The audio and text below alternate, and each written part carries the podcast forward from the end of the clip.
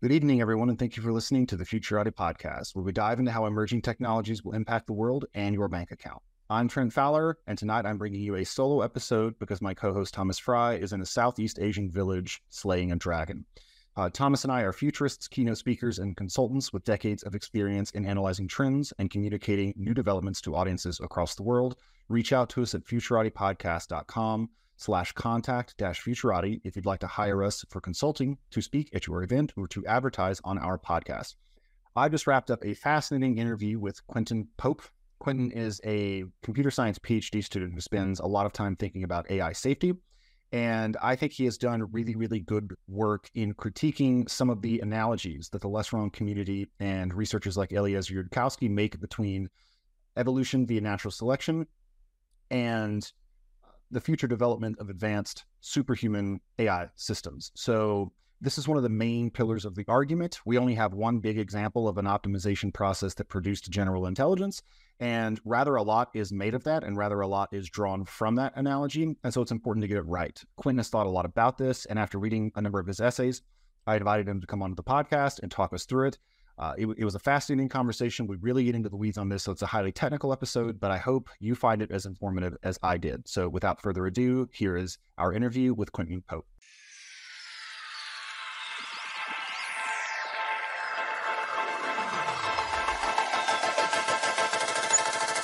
Tonight, we're joined by Quintin Pope, a computer science graduate student at Oregon State University. He is an alignment researcher focusing on methods of instilling human compatible values into deep learning based AI systems with a particular focus on language models.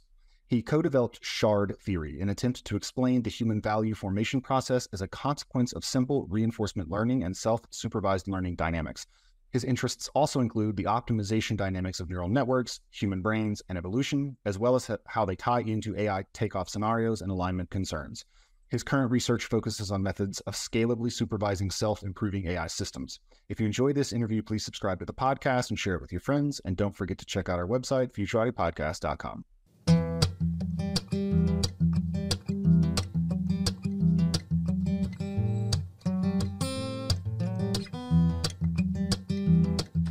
Quintin, thanks so much for coming on the show. Thanks so much for having me. Let's hear a little bit about your background, your interests, and what brought you to working on the problems that you're working on now. Okay, so my background is that, um, like my passion from going into undergraduate is that I wanted to be an astrophysicist because I thought that like space and physics were really cool. Um, and so I got an undergraduate degree in physics and applied math. And then I realized that, like, oh, AGI is going to happen probably fairly soon. Um, and it's going to be like a pretty big deal. And I should probably do something about this. And so for my PhD, I switched over to computer science and applied to Oregon State University. Then I saw that professors from there had gotten funding from um, like I think OpenPhil for AI alignment. Um, and now I'm finishing my fourth year, or I've just finished my fourth year as a PhD, as a computer science PhD student. Um, so far, I've been studying like natural language processing, um, interpretability of NLP, and the application of NLP techniques to a variety of different domains beyond language itself. Um, I've also done a, I guess, somewhat moderate amount of alignment work, let's say.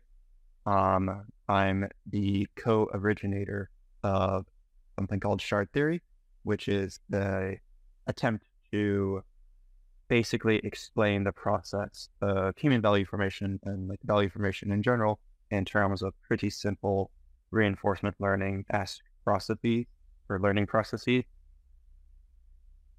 um, yeah, my current research, or and then what? Yeah, we covered what got me into this, my background. Um, I guess we can talk a bit about my current interests. So, currently, I'm working on two projects. One of which is to like provide a series of mini literature reviews uh, on academic papers that are relevant to alignment Um, you can see this in my LessWrong profile, uh, Quintin's alignment papers roundup. I've had published four of these and will shortly publish a fifth one uh, discussing why like grokking is not that big of a deal, probably. Um, my second current project is to extend some work that has been looking at how the local geometry of a neural network's loss landscape corresponds to its generalization behavior. Um, yeah, uh, and then my third project is studying is trying to develop additional techniques for scalable supervision of AIs, especially focusing on like AIs that improve themselves or improve other AIs uh, using like iterative refinements of their training data instead of like iterative refinements of their code directly. So sort of like studying how to effectively supervise recursive self-improvement for deep learning systems. That's fascinating. Yeah, that's that's fascinating stuff. So, uh, it's interesting that Oregon State has professors there that have actually been funded by OpenPhil. So, do they do they do alignment stuff? What, what's your PhD work on, and and how much does it interface with alignment? Okay, so, um, I want to be clear. I applied to Oregon State because I've seen that they received grants from like alignment that were focused on supporting alignment research. I don't specifically remember if it was OpenPhil that did these grants. Um, that's just uh, and so in terms of like the degree to which my nominal PhD work has been focused on alignment, it's sort of mixed. Um, some of my initial work was, I think, relatively good from an alignment perspective. I was working on uh, basically interpretability for natural language processing. And specifically, what I was doing was developing methods of uh, automatically generating counterfactual inputs to uh, language model classifiers. So if you train a BERT classifier um, to tell whether or not a text has positive or negative sentiment, then my work was to develop a method of automatically producing like minimal modifications to inputs that would cause them to have reverse classification relative to the BERT model. And um, yeah, which is supposed to like better illustrate where the model's classification boundaries are between the positive and negative sentiment text. Um, my later work was much less alignment focused. It was the like application of natural language processing techniques to other domains, and specifically that was uh, taking um, training techniques for language models, specifically the Electra training methodology for language models, and applying them to uh, microbiome data Mm. Uh, and so we basically took, built like a language model for uh, microbiome information. Admittedly, I was focused mostly on the interpretability side of that work rather than the quote unquote capabilities side of things. So um, I guess it was like kind of a little alignment ish, I suppose.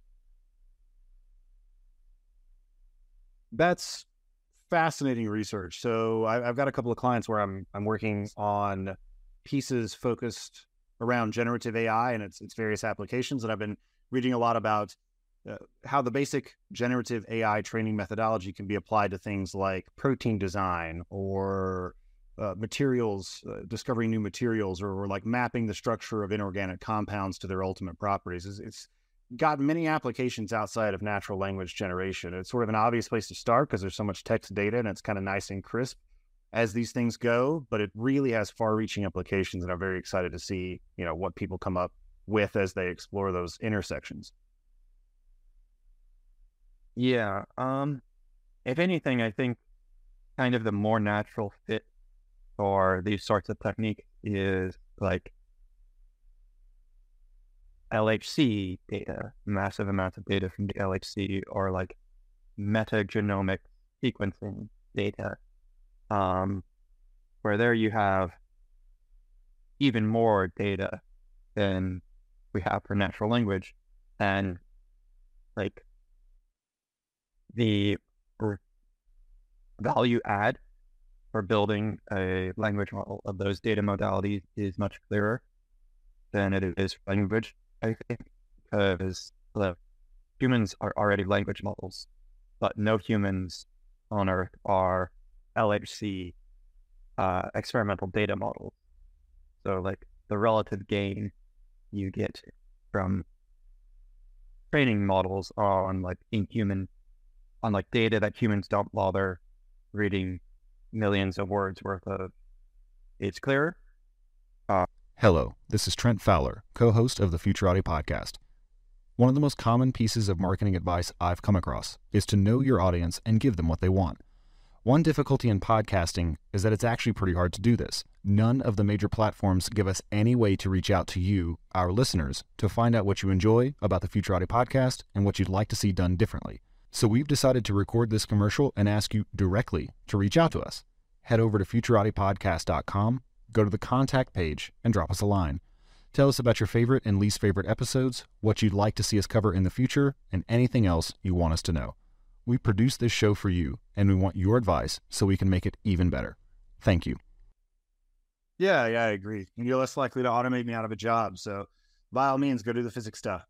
Uh, so, I want to spend most of this interview on your arguments about evolution being a disanalogy for AI alignment because I think that this is it's a really big deal if you're true if you're right. So in, in all his recent interviews and in his writings going back 20 years, Eliezer Yudkowsky has always made this this uh, analogy between natural selection, the sharp left turn, how capabilities generalize far outside of alignment when you you know consider the evolutionary process and natural selection specifically to be optimizing humans for passing on their genes. Uh, it, it's the main metaphor that pretty much the whole of the argument rests on. So you know, to the extent that you're right, it's a pretty big deal. It would it would kick out one of the main legs that this this whole structure is standing on. So I want to get into that. I want to spend most of our time on that. And, and, first, I thought we could start by clearing out some jargon so that we're sort of all starting from the same place. So first, could you define the difference between outer optimization and inner optimization, and then we'll talk a little bit about the sharp left turn and what that means. Okay, so like outer optimization versus inner optimization is, I think, a fairly confused topic um, in a lot of alignment discourse. So I'll start with the easy one. The outer optimization objective is just your loss function. It's just like the criterion you apply to judge how good your model is currently doing in terms of its behavior typically. Um, technically, some people, some weirdos, like define outer loss criteria that are functions of the model's internal computations in various ways, but this is not common practice.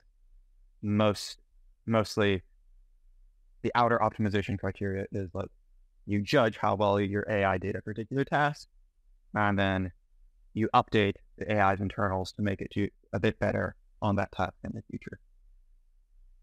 And so that task or the mixture of tasks, in question, or even like more specifically, like exactly the math you use to define how well your AI did on that mix of tasks in question is the outer optimization criteria. Now, inner optimization is a thing that's like much harder to talk about. And there are various folk intuitions people have about it. The idea with inner optimization is that um, optimizing for stuff is like a useful thing for an AI to be able to do. And so maybe gradient descent or the process of training an AI to be good at a particular outer optimization criterion will produce something in the AI, which is called an inner optimizer, which does optimization itself in order to be like good at whatever outer criterion the model is being trained to do on. Um, in terms of what the inner objective is, the original paper that discussed inner versus outer optimization, uh, the risks from learned optimization paper, um, specifically said that an inner objective was like an explicitly represented value computation inside of the AI mixed with an explicitly represented optimizer that tries to maximize that internal value computation. Um, so, for example, you train an AI on the you train an AI to be like good at chess, and as a consequence, this AI develops some internal computations that track like the odds that it's going to win the current game. Um, and there's some like tree-search esque thing maybe, or something like that, which happens inside of the AI that's like exploring different branches of possible future games and is trying to like increase this internally computed uh, score of how likely the AI is to win the game. So the inner optimization criterion is like this thing that was sort of accidentally created from SGD building like the infrastructure for the AI to internally estimate the score. And the AI is speculated to be doing some sort of internal search uh, over computation that like maximize that internally calculated score. Okay, it, it, might help moving forward to cast this in explicitly evolutionary and biological terms because we're going to talk about the disanalogy from evolution. So, if I understand correctly, outer optimization would be natural selection, right? Which grinds towards trying to maximize the number of copies of your genes that are in the next generation. The inner optimization would be the the shards of values, which are well, I, maybe I shouldn't use that that language, but it's it's the things that correlate with fitness in the EEA, things like a preference for salt and fat or desire for sex. Uh, th- those are values that are in human agents, and then we have an internal optimization process, general intelligence, which allows us to get more of those things. And once upon a time, the argument goes they were correlated with fitness. Now they're not, and that's kind of where a lot of this argument, specifically around the sharp left turn, gets gets its impetus. Uh, is that the correct way of phrasing it evolutionarily? Yeah. So things become even trickier when you start to try and apply this framework to evolution because evolution operates with an additional layer of optimization as compared to deep learning. So, um, the way it's often framed is that like evolutionary inclusive genetic fitness is the outer loss function or outer optimization criteria. And then evolution is like tuning in, tuning the values that an organism forms, a human brain forms within its lifetime in ways that uh, in the ancestral environment reliably resulted in that organism, that human increasing their inclusive genetic fitness. Um, and so in this context, inclusive genetic fitness is the outer criterion, and human values are the inner criterion. So what humans actually do is they like try to maximize their values. Um, and this works fine on distribution uh, in the ancestral environment. But once you move outside of the ancestral environment, there are ways to achieve the inner criterion without also achieving the outer criterion.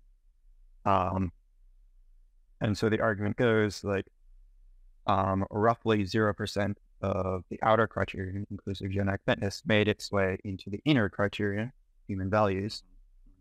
Uh, and we should expect the same thing to happen with deep learning systems. Okay. And then it's it's usually there's usually a few more steps where they talk about the sharp left turn, which is specifically when the inner optimization process, a human intelligence, was able to generalize far outside of distribution, we pretty in fairly short order began pursuing things which really had no connection to inclusive genetic fitness. So our capabilities generalized far more than our alignment with the underlying optimization process. The, the thought is that in a powerful deep learning system or in an, in an artificial superintelligence, the same dynamic would play out. And you would have something that had been optimized for predicting the next token, which now has the AI equivalent of ice cream or, or condoms or what have you, and begins to behave in ways that are that are um, either unconnected to next token prediction or are otherwise just sampled from a far larger space. And so that's problematic because it will be harder to control. It will be harder to predict what it's going to do. Uh, and we can't assume that what it ultimately aligns on will be the thing that we were trying to get into the system in the first place. Yeah. What we would, what we would mm. want out of the system, I guess, is maybe a better way of putting it. Um, yeah, that's often an argument that pessimists make regarding how we should interpret the historical fact associated with human evolution. Okay, so now that we've got inner and outer optimization cleared, and we've talked a little bit about this sharp left turn, I want you to, to walk through your argument for why this is a disanalogy, that it that it's pretty much hopeless to try to mine evolution and inclusive genetic fitness for insights about the ways in which deep learning systems or recursively self improving systems will ultimately play out. Yeah. Um so there are actually like many reasons why it's pointless to try and reason from evolution to uh, deep learning. The core issue is that there are multiple disanalogies between what happened in human evolutionary history versus the current state and likely future state of deep learning development. And it's that's not it's not just that there are disanalogies. It's that there are very specific disanalogies which clearly and straightforwardly predict the outcome. Uh the like misalignment and sharp left turn that happen in the context of human evolution. And these circumstances do not apply for uh, deep learning development. So, like, if you imagine a kind of Bayesian inference graph, causal inference graph, um, there's an observation observation of like mis- misalignment with inclusive genetic fitness. Uh, and in order to explain this ob- observation, Yudkowsky and Soares and others like infer backwards that there must be a general tendency of like optimization processes to undergo catastrophic distributional shifts, sharp left turns, et cetera, et cetera. What I'm arguing is instead that like above this node corresponding to the observation that a sharp left turn occurred in human evolution, that there was uh, misalignment in human evolution and so on. Above this node are this, these causal factors that predict the evidence we observe from evolution fully. And so once you have, once you introduce those factors into your causal graph, you can no longer validly make an inference from having observed uh, evolutionary misalignment or sharp left turn to speculating that there is a general tendency for these things to occur in like arbitrary optimization processes.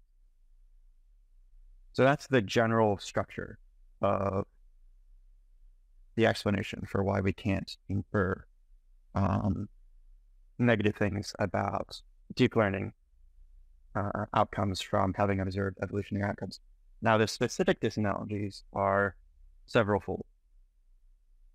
I think the most straightforward, or no, not this is not the most straightforward disanalogy, but the most central disanalogy, the most important disanalogy in my mind is what I alluded to previously. That evolution is like a multi-level optimization process in a way that deep learning training is not. So with evolution, you have um, the human genome, right? Evolution doesn't actually optimize over your values directly. Rather, evolution optimizes over the genomes of humans, and the genomes of humans configure the human brain. So the genome like specifies that you have a brain at all. It specifies how big it is. It specifies like the different regions of your brain. And very importantly, it specifies the reward circuitry in your brain, at least at first. Um, at least the reward circuitry is like initial configuration. And it specifies a variety of like regional hyperparameters, how neurons function, the update rule for how synapses reconfigure themselves. So that'd be in learning and all that. Yeah, yeah. Or not Hebbian learning, but whatever the brain actually is. Um, and then once the genome does this, then the brain runs its own optimization process, which is like minimizing predictive error in, say, your visual cortex and auditory cortex, and so on and so forth, as well as like learning to get more rewards, learning to activate your reward circuitry in your environment, learning to imitate the behaviors of those around you, and so on and so forth. So there, so evolution doesn't like configure the cognition of an individual directly in the same way that like deep learning on a loss function directly configures the cognition of a deep neural network. Evolution configures a learning process and it like set how a learning process is initialized, and then that learning process executes in the current environment. And as a consequence of that learning process executing, that's where the cognition and values and behaviors of a single individual arises. So there's an additional step in the structure of evolution, which is not present in training a deep neural network. At least in the common practice of how deep neural networks are currently trained. There are like exotic, weird setups of meta learning, which are more similar to how evolution works. Um, but those aren't how we currently perform state of the art AI research and development. Um, so the reason this single, this like multi-level uh, optimization process matters is that it really influences how the out of distribution generalization behaviors uh, you get are and how robust those are. Um, no, no, no. Before that, let's just make it clear that like the misalignment we saw in evolution isn't even like a valid example of the sort of misalignment we're worried about in deep learning models. So what people are worried about with deep learning models is that we'll like train the model to be nice and helpful in a bunch of different environments, right? And then it does that during training. And then during deployment, it then does something bad that's not nice and helpful in the deployment environment. So you're like, we're concerned about an outcome where we train the model to do X in environment A, and then we deploy it to environment B, and it does Y instead, right? That's not what happens in evolution. So in evolution, um, if we put it in the like terminology of deep learning, what evolution did is it like trained a bunch of models to do X in environment A and they did X in environment A. That's like our ancestral humans. They were quote unquote trained in the ancestral environment to do ancestral human things. They did ancestral human things in the ancestral environment. And then all of those humans died, right? And then new humans arose in the modern environment. And those new humans, they were trained to do like Y in the modern environment. They were trained to do other stuff in this different environment and they're different models and they do Y in the modern environment. So instead of evolution being an example of like a train versus test uh, misgeneralization of a single model, evolution is like, right. yeah, distribution shift as a result of a distribution shift. Evolution, there are like these two classes of models, right? The class of model in the ancestral environment, which was trying to do stuff in the ancestral environment and did stuff that stuff in the ancestral environment versus completely different models in the modern environment, which were trained to do stuff in the modern environment, did stuff in the modern environment.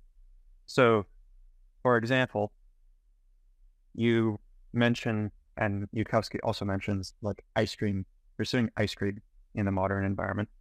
Um, so there's a story you can tell about how humans were like trained by evolution, hunt gazelles in the ancestral environment, and they did that in the ancestral environment. But then humans like misgeneralized to pursuing ice cream in the modern environment. Right. And the issue here is that the actual mechanism behind evolution steering humans to do stuff in either environment is to give humans reward circuitry that activates upon the consumption of like sugar, salt, whatever. And in the ancestral environment, with only gazelles and no ice cream, this reward circuitry activated on consumption of gazelles and like successfully aligned ancestral humans to the pursuit of gazelles, right? So evolution, so humans were trained to pursue gazelles in the ancestral environment, and they did pursue gazelles in the ancestral environment. And then in the modern environment, you have different humans with the same reward circuitry, but different distributions of quote unquote training data. So in the modern environment, humans were trained to pursue ice cream in that environment, and they were then generalized correctly to pursuing ice cream in that environment. So there's a step in this like story of quote unquote misgeneralization where the humans were actually literally trained to do the behavior which is called a misgeneralization. In the model, you see how they mean? Yeah. Yeah. So, like, if you want to translate this story into the language of machine learning, you'd come up with some totally irrational training process. You'd have to be like, all right, I am, I'm like Evo Inc., a corporation which is trying to train um, personal assistant models or like personal assistant robot, right? And what we do is we have this brilliant bi-level, two-level optimization scheme where we have like our robot in our simulated environment or whatever. And instead of directly training the robots to be good in the simulated environment, we're instead like searching over, we have some automatic process of searching over reward function to give these robots that will, in the simulated environment, cause them to learn to be good and helpful to humans. Right. So we have a bunch of generations of robots in a simulated environment. And each generation consists of like freshly initializing new robots, having them interact with a bunch of humans, and then they're all all those robots are deleted. And each time we like score how well they interacted with humans, and then instead of like updating the policy network of the robot to do better with humans, we instead update the reward function of the robot to do better when interacting with humans. Uh, so that the robots are like trained over the course of training, they end up interacting with humans in a way we judge it better. Um, and the reason this is like a terrible idea, and the reason these sorts of setups prime you for the sort of catastrophic uh, misgeneralization issues that evolution encountered is because the environment can have like like suppose the environment contains some spurious constraint, say, over the behavior of the robots. Let's say that in the simulated environment, the robots are only physically able to be nice and helpful to humans. Like if a robot is near a human, then it automatically behaves in a nice and helpful manner. Right? If this is somehow like a law of the simulated environment, um, then was that on your end or? Okay. Uh, our kids playing outside, so that's probably what's picking up. Yeah. Um. Okay, so in that like very constrained artificial environment where any robot near human acts positively towards that human in a good way towards that human, it suffices to simply make the robot's reward function be like plus one for being near human, minus one otherwise. And so when you just search automatically over whatever reward function suffices to get to train in good behavior in the simulated environment, you just find that very simple reward function, right? And then the like final generation of robots in the simulated environment, they're trained with this reward function and everything works out fine. Uh, like they, whenever they're near humans, they are nice and helpful to them. And then the mechanistic function of a reinforcement learning is to make that behavior more likely in the future by updating the robot's cognition. So you get a robot that behaves nice and helpful to humans whenever it's nearby humans, right? That works out fine. And then Evo Inc. does this catastrophically stupid decision of deleting all of their well trained, nice and helpful robot assistants and restarting a new generation of robot assistants from scratch with the reward function that had been found in the simulated environment, but deploying them into the real environment to learn on that reward function. Right? So you see where this goes wrong because now the distribution over possible interaction has vastly expanded and the robots just like strangle humans to death um, because they're no longer forced to uh, behave in the desired way simply by being near humans. Right. So you find your reward function for one environment, which works well to produce a good policy in that environment. And then you delete the good policy it produced in that environment, take the reward function to a completely different environment, and retrain a new policy in that environment, which is just like able to exploit the reward function in arbitrary ways.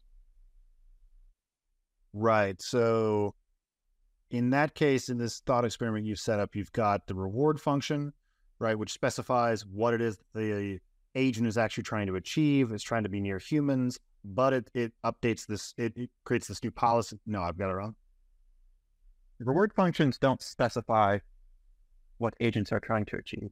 They're they don't set the values of an agent. They just determine which sorts of behaviors tend to get reinforced. They determine which sorts of behavioral patterns tend to get reinforced. So the thing about the in simulation training of the robots is that the simulation isn't training them to be like near human. It's training certain types of behavioral patterns. Um, like the the robots event certain types of behavioral patterns, and then the reward function determines which of those patterns are reinforced. That's just the mechanistic effect of doing of doing like uh, uh, the reinforce algorithm on a given demonstration of behavior. So the so the simulation isn't like training them to be near humans. It's just like the thing that the iterative generations across simulations is actually doing, the thing that's changing across generations is the reward function itself. It's being updated to whatever reward function successfully gets like good behavior out of the robots within the simulation during their like within simulation training. Right. And the issue is that this produces a reward function that works in the simulated environment to produce learning of good behavior in the simulated environment. But then when you change environments and learn on that fixed reward function, you get like completely different behavior. Are you enjoying this episode of the Futurati podcast? If so, please like it, give the show a five star rating on Apple Podcast, Spotify, or wherever you get your podcasts, and share it with your friends. By far, the best way to help us grow is to spread the word on social media, which will expose our content to more people and help us continue to bring you interviews with world leading experts in AI, quantum computing, cryptocurrencies, and so much more. Thank you in advance. Okay. So the reward function, this is in, in your setup, this is not something specified by humans, right? So so you were just you have a search process that looks over different reward functions in order to get quote good behavior as judged by whom? Just people are watching it and they're like, that that looks yeah. good. Boost boost that. Okay. And so then once you have arrived at a fixed reward function that produces behavior you like in the training simulation, you delete all those agents, take that reward function, put it into new ones in a totally different context, and they arrive at fresh policies which are misaligned with what we actually wanted. Is that right? So we're, we're we have to the listener has to bear in mind the distinction between a reward function and a reinforcement learning policy. Is that right? Do I have it? Yeah. Yeah. Yeah. So just from like a, a type perspective, the type of thing that happened here in the like with Evo Inc.'s gener- deployment across generations and the type of thing that happened in the context of human evolution is not like you train a model to do one thing, but then it suddenly, for whatever reason, does something. It's like you train your first model to do one thing, and then you train your second model to do a different thing, and then these two different models do different things. This is like the least surprising outcome that's imaginable. I, I, I think I follow that part, right? So, so you're saying that the basic mechanism does not map from evolution to training a reinforcement learning agent. Like you were training them in different contexts with the same underlying reward cir- circuitry, which was found through natural selection, right? And of course, yeah. they're doing different things. But I, I guess one place that I'm not following you all the way is how that fails to be an example of misalignment. Because I mean, in what sense are we not misaligned with inclusive genetic fitness, the original purpose of the whole enterprise? We're not doing things now that that forward our genes into future generations in the same way. We're not pursuing behaviors that that accomplish that goal. I, and I, I understand it's, it's, a different context. You were training fresh agents with the same reward circuitry. I, I, do buy that, but it still seems to me like that is an example of misalignment. Yeah, you can call it misalignment if you want. I think it's a little non optimal to use the word misalignment for this outcome because it's just like you should use different words for mechanistically different things. Um, the reason this matters in the context of like whether or not we're doomed from AI is that this isn't how we develop AIs. We don't like we don't do the process I described for Evo Inc. We like train an AI to be nice and helpful always. Um, or I assume we'll reach the point of competency where we actually train an AI to be nice and helpful always. Like training on internet text isn't ideal for this, but we'll will move past the current issues in that regard, I think. Um, but let, let's just assume like we're at the point where we train an AI to be nice and helpful all the time. And we don't like then also, once we're done doing that, then train it to kill us all and take over the world.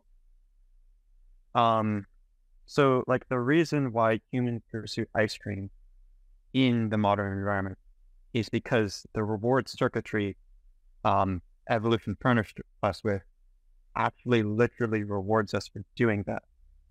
Right. So if you try to tell a similar story about how RL agents could end up pursuing bad things as a result of when they're being trained, there has to be a part of the story where like we literally train them to do bad things if you want to say that they'll do bad things as a result of exactly the same mechanism as underlies humans pursuing ice cream in the modern environment, you can just like take your RL agent and look at the actions for which it's getting rewarded and ask, are they bad or not? Right? Yeah. Well, so there, there's a couple of a couple of places you can come in there. So on the one hand, I think I think what you know somebody like Yudkowsky would say is that uh, a lot of your argument is baking the idea of you know universally good outcomes or consistently and robustly good outcomes into the way you're discussing this. And what you're actually going to get is an agent that is doing some set of behaviors, which, you know, in this particular context, we view to be good. But that's not the same thing as actually getting a full suite, a full constellation of human values inside the algorithm, which is ultimately what you're going to want. And I forgot the second one. I forgot what I was going to say after that. Yeah. So my point isn't that, oh, you'll necessarily get like perfect alignment. It's that the specific mechanism that underlied the negative outcomes from evolution is not the sort of thing that a plausible concern for producing an alarm failure, a catastrophic alignment failure. Like your theory of behavioral generalization, a theory of behavioral generalization, which fully explains both the evolution, the evolutionary outcome, is that like RL agents tend to perform behaviors similar to those they got rewarded for. Mm-hmm. Right. And that predicts the pursuit of gazelles in the industrial environment and the pursuit of ice cream in the modern environment. And under that theory, like if you're worried that an AI will kill you, it suffices to not reward the AI for killing you or killing people. Um, there are, of course, other concerns about like misgeneralization, where you train an AI to behave well in many different situations, and then you deploy it into into novel environmental contexts where there's like some misgeneralization of the behavioral patterns that you instilled in the training environment, which causes it to interact with the environment in unexpected ways and kill you through like novel mechanisms in that novel environment. But this is not what happened in evolution, and evolution does not provide evidence for this. It's not what happened in evolution because the dynamic, yeah, so, the, uh, the underlying mechanism is totally different, as your argument. Yeah, and because in the story of evolution and human misgeneralization, they're they're like modern human in the modern environment is literally trained to do the misgeneralization behavior in that environment. So it's like not even appropriate to call it misgeneralization. It's just like the normal outcome you'd expect from a very, very standard perspective on what RL does and how it generalizes. But I, I think that it's still problematic that the reward circuitry lights up in those ways because, I mean, why, why couldn't you have like a powerful RL agent that has been trained to maximize its reward with some policy, who then later tries to seize control of its reward channel and understands that you will stop it you, you will intervene to prevent it from doing that, or you will otherwise modify its reward function, which it doesn't want to happen because it's this is the thing it's pursuing. This is baked into its source code, and it kills you as a as a side effect of that. Why why would that not be plausible? It's it still seems like that would be a concern. Um. So again, this isn't an argument for like why alignment is necessarily going to be trivial. It's a pretty specific argument against evolution, evolutionary outcomes being evidence for um, alignment failures. And I'd again highlight in, in response to this concern of like wireheading slash reward hacking slash etc. that mechanistically, like if you look at the reinforced equation, what it actually does when you reward an agent is to make the agent more likely to behave in a way similar to the actions that led to the reward. Right? It doesn't like make the agent value the reward. It doesn't tell the agent like what you want to, what you're like trying to make it do.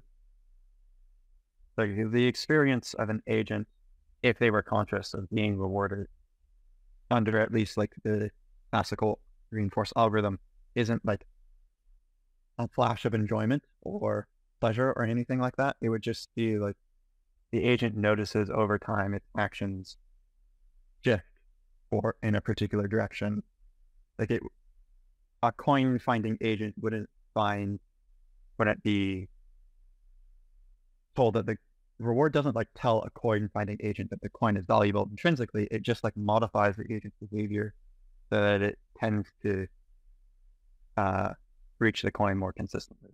So what I'm saying is like if you don't reward the agent for taking the reward button away from you or pressing its own reward button, I don't think you're going to get an agent that like intrinsically values reward as a concept.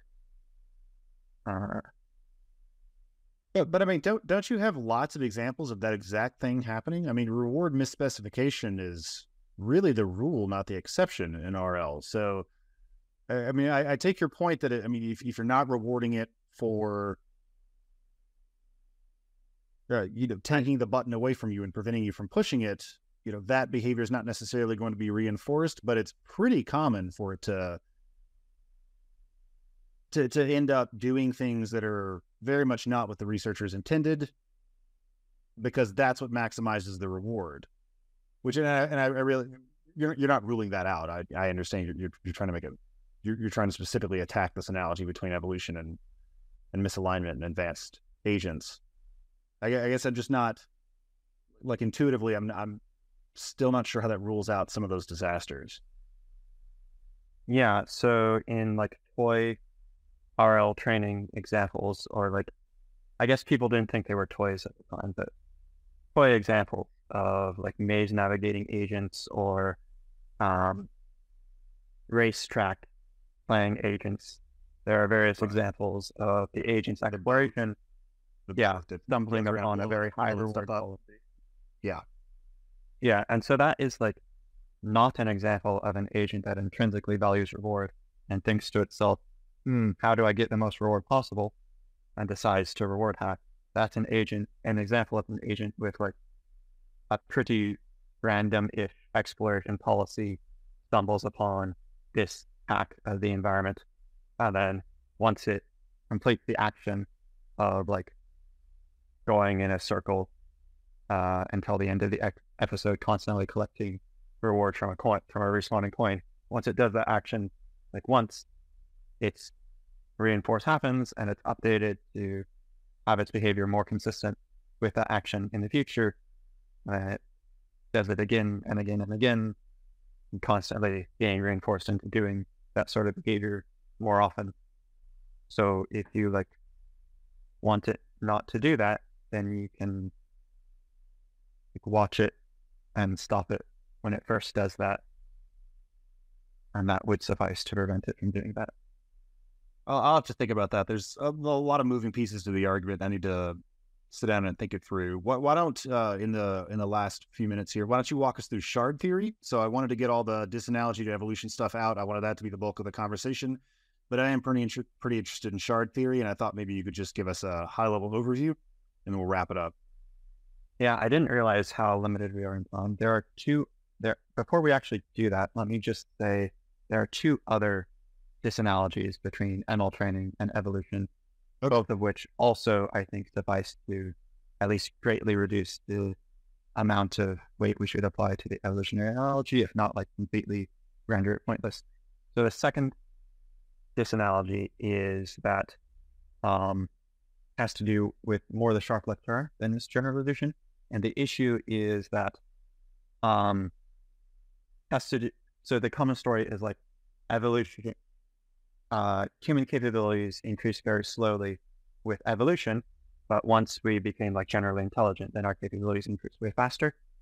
Um, and I'd say that the reason this happened is not because there's some general factor or optimization processing to like explode suddenly in the rate at which they accumulate capabilities, uh, or any general tendency towards that outcome. It's because again, it's because evolution versus human values is like a bi-level optimization process. And specifically, evolution is like a very, very slow optimization process. So before the development of culture, the thing that caused species to accumulate capabilities across multiple generations was evolution over their genome, which takes like one step per generation, right? Um, in contrast, once you have culture and once a generation I can transmit a arbitrary fraction of its knowledge to generation I plus one, once that bottleneck in cross generational information transfer is removed, then capabilities can accumulate in culture instead of in the genome. And the reason this matters a lot is because brains are far faster at optimizing than evolution. So like evolution takes one step per generation. Brains, if you assume two updates per second and 30 years per generation, take something like 2 billion update steps per generation. And so the reason that human culture progresses so much faster than like biological evolution as far as accumulating capabilities across generations is not because like at least in my opinion, it's not because like um intelligence is so amazing. It's because like intelligence has uh, nine orders of magnitude more resources than evolution. And indeed, if you look at like bacteria, who have a much faster generational time lapse compared to us and a much larger population, they can do like very impressive uh, bio bioengineering or adaptations to antibiotics, and similarly like viruses adaptations to um, antivirals or vaccines and stuff like that, uh, which is like a technically very impressive feat um, because they have so much more optimization power available to them in a given period of time. So again, this way this works is that like the hypothesized inference from ob- the observation of how the sharp left turn turned out for humans to supposing there's some general factor of any optimization process, some general tendency for any optimization process to take sharp left turns is invalid because there's a straightforward reason specific to human evolution, which does not apply AI development, why the sharp left turn happened. And it's due to the enormous resource disparity because like human culture caused us to switch from a very slow optimizer to a much faster optimizer with an enormous resource disparity in favor of the new optimizer. And then the third reason why it's inappropriate to make inferences from evolutionary misgeneralization to AI misgeneralization is just because like it's really hard to align things to um, inclusive genetic fitness as an objective, just from like a standard, ordinary intuition without RL, you very rarely, it's like a very sparse reward signal, so to speak.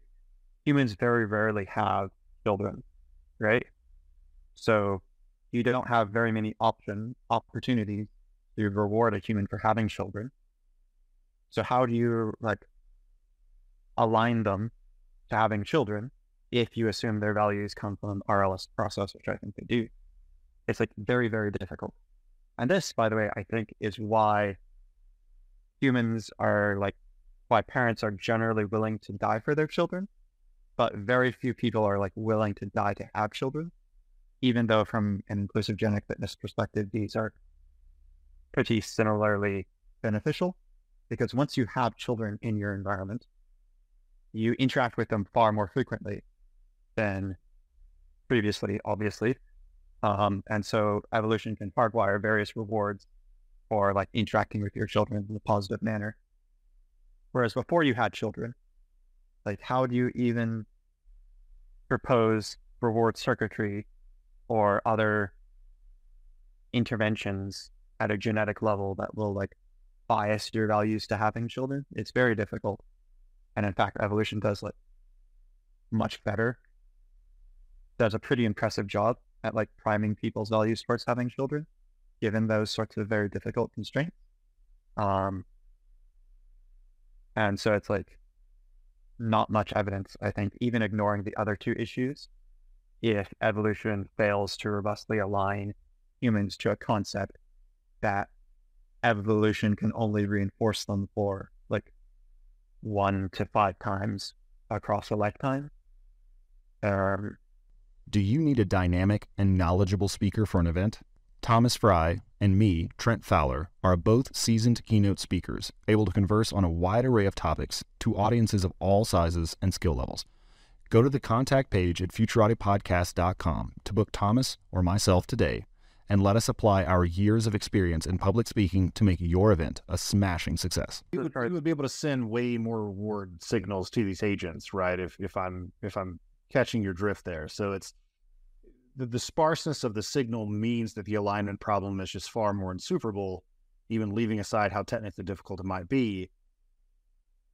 And and if we're training an agent that will eventually become far more powerful, maybe smarter than we are, there will be many, many more opportunities for saying good robot, bad robot. Because we will be monitoring it, watching it, and say that's not what we wanted. And so there's many more opportunities for it to better internalize the values that we're actually trying to get in there. Is is that pretty close? Yeah. Also, um, another factor that matters a lot in the theory of reinforcement learning is time between like the actions that you take versus the reward you get.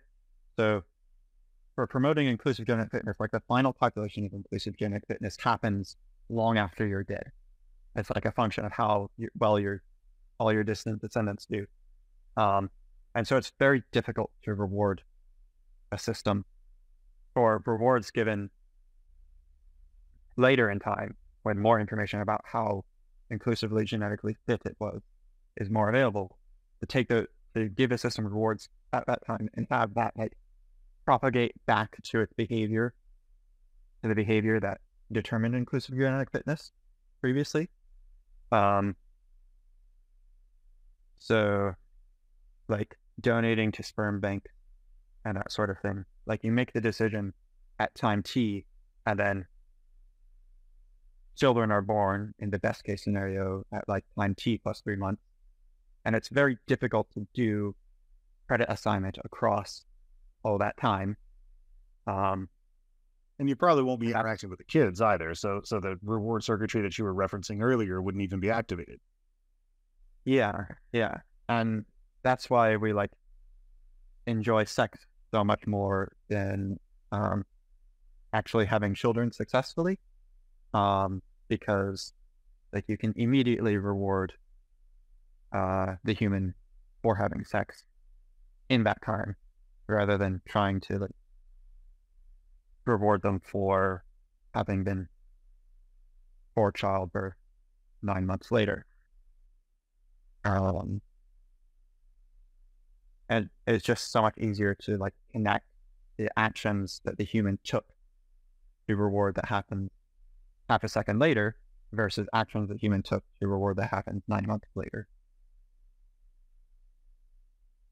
Yeah. Okay. Um. I, th- I think it's very compelling. Do you want to walk us through man. shard theory? If uh, if you'd rather save it for another time, we could do that as well. Yeah, I can do a brief walkthrough of shard theory.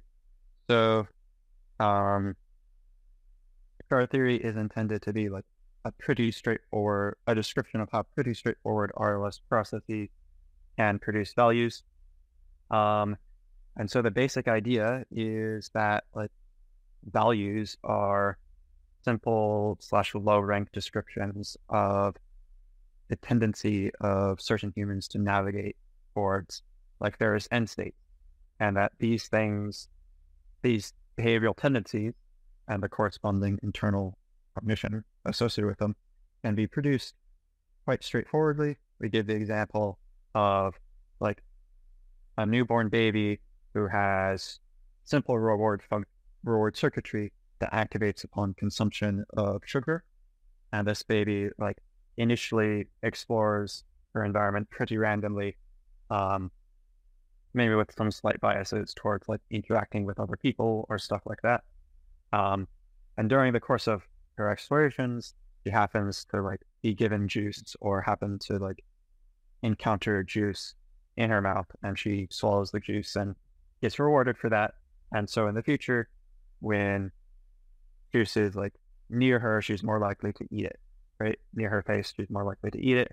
Um, and so, like when the reward happens, it makes her more likely to eat the juice, which is near her face.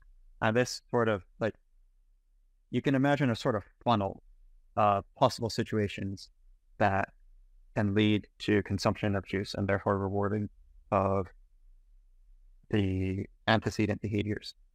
So like at the start, she only consumes juice that's right near her mouth.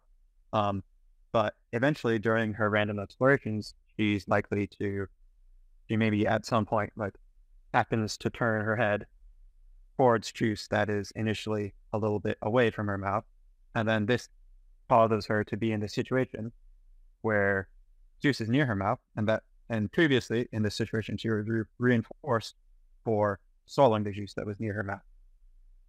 And so um, she swallows the juice and reward happens, and that reward reinforces all the behaviors that were like antecedent or happened prior to the reward.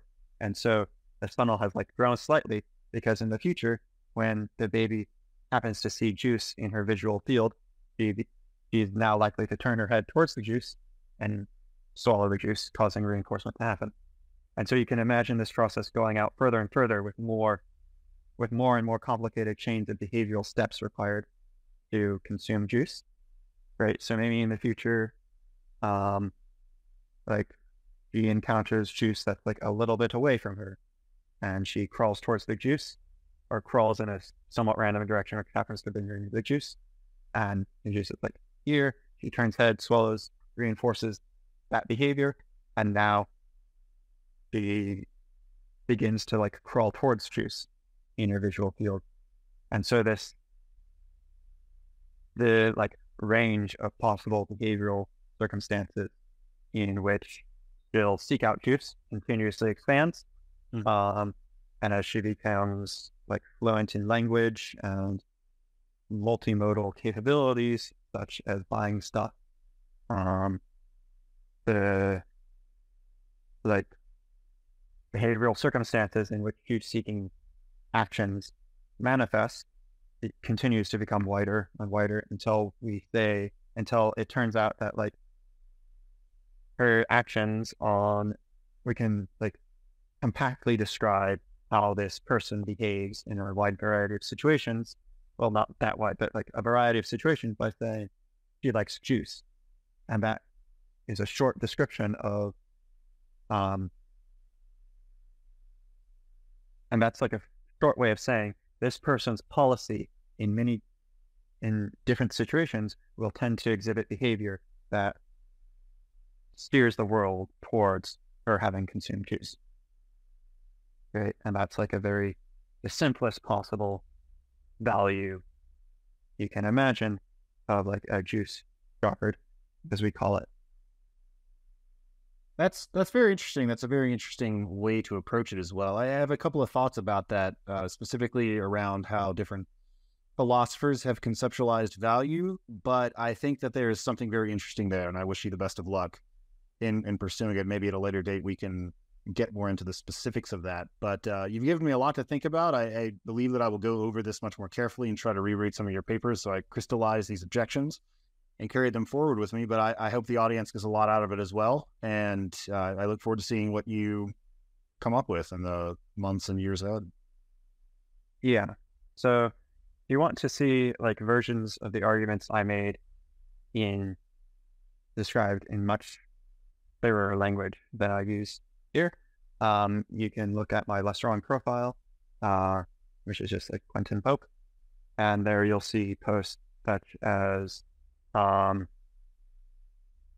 evolution provides no evidence for the sharp left turn, hmm. as well as um,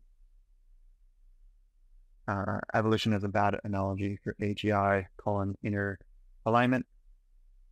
And those that explain other issues I've discussed here in more detail, as well as there's an entire sequence on LessWrong on shard theory, which hopefully makes our thinking more clear. Well, fantastic. I will include right. links to those resources for everybody, and uh, I encourage everyone to go read them and really get into the arguments. It, it's a big deal. If, like I said at the outset, if you end up being right, uh, if all of this is, is sound and holds water, then it's pretty important for the the overall structure of the debate. This analogy between evolution and misalignment and the sharp left all these claims, they're some of the main ones. They're at the heart of the whole doomerist perspective. And so I, am I'm very happy to see that people are kind of picking apart it. I always sort of suspected that there was something like that in there. Um, but I, you know, I, am not a PhD student. I've got two kids. You know, I, I, don't have so much time to get into it. But I'm, I'm really glad that, that someone out there is, is thinking deeply about the actual mechanics of it and really getting into it. So uh, I'll, I'll, be watching with excitement um, at LessWrong for future publications. Yeah, happy to be of what assistance I can. All right. Thanks Appreciate so much for having me on. Absolutely.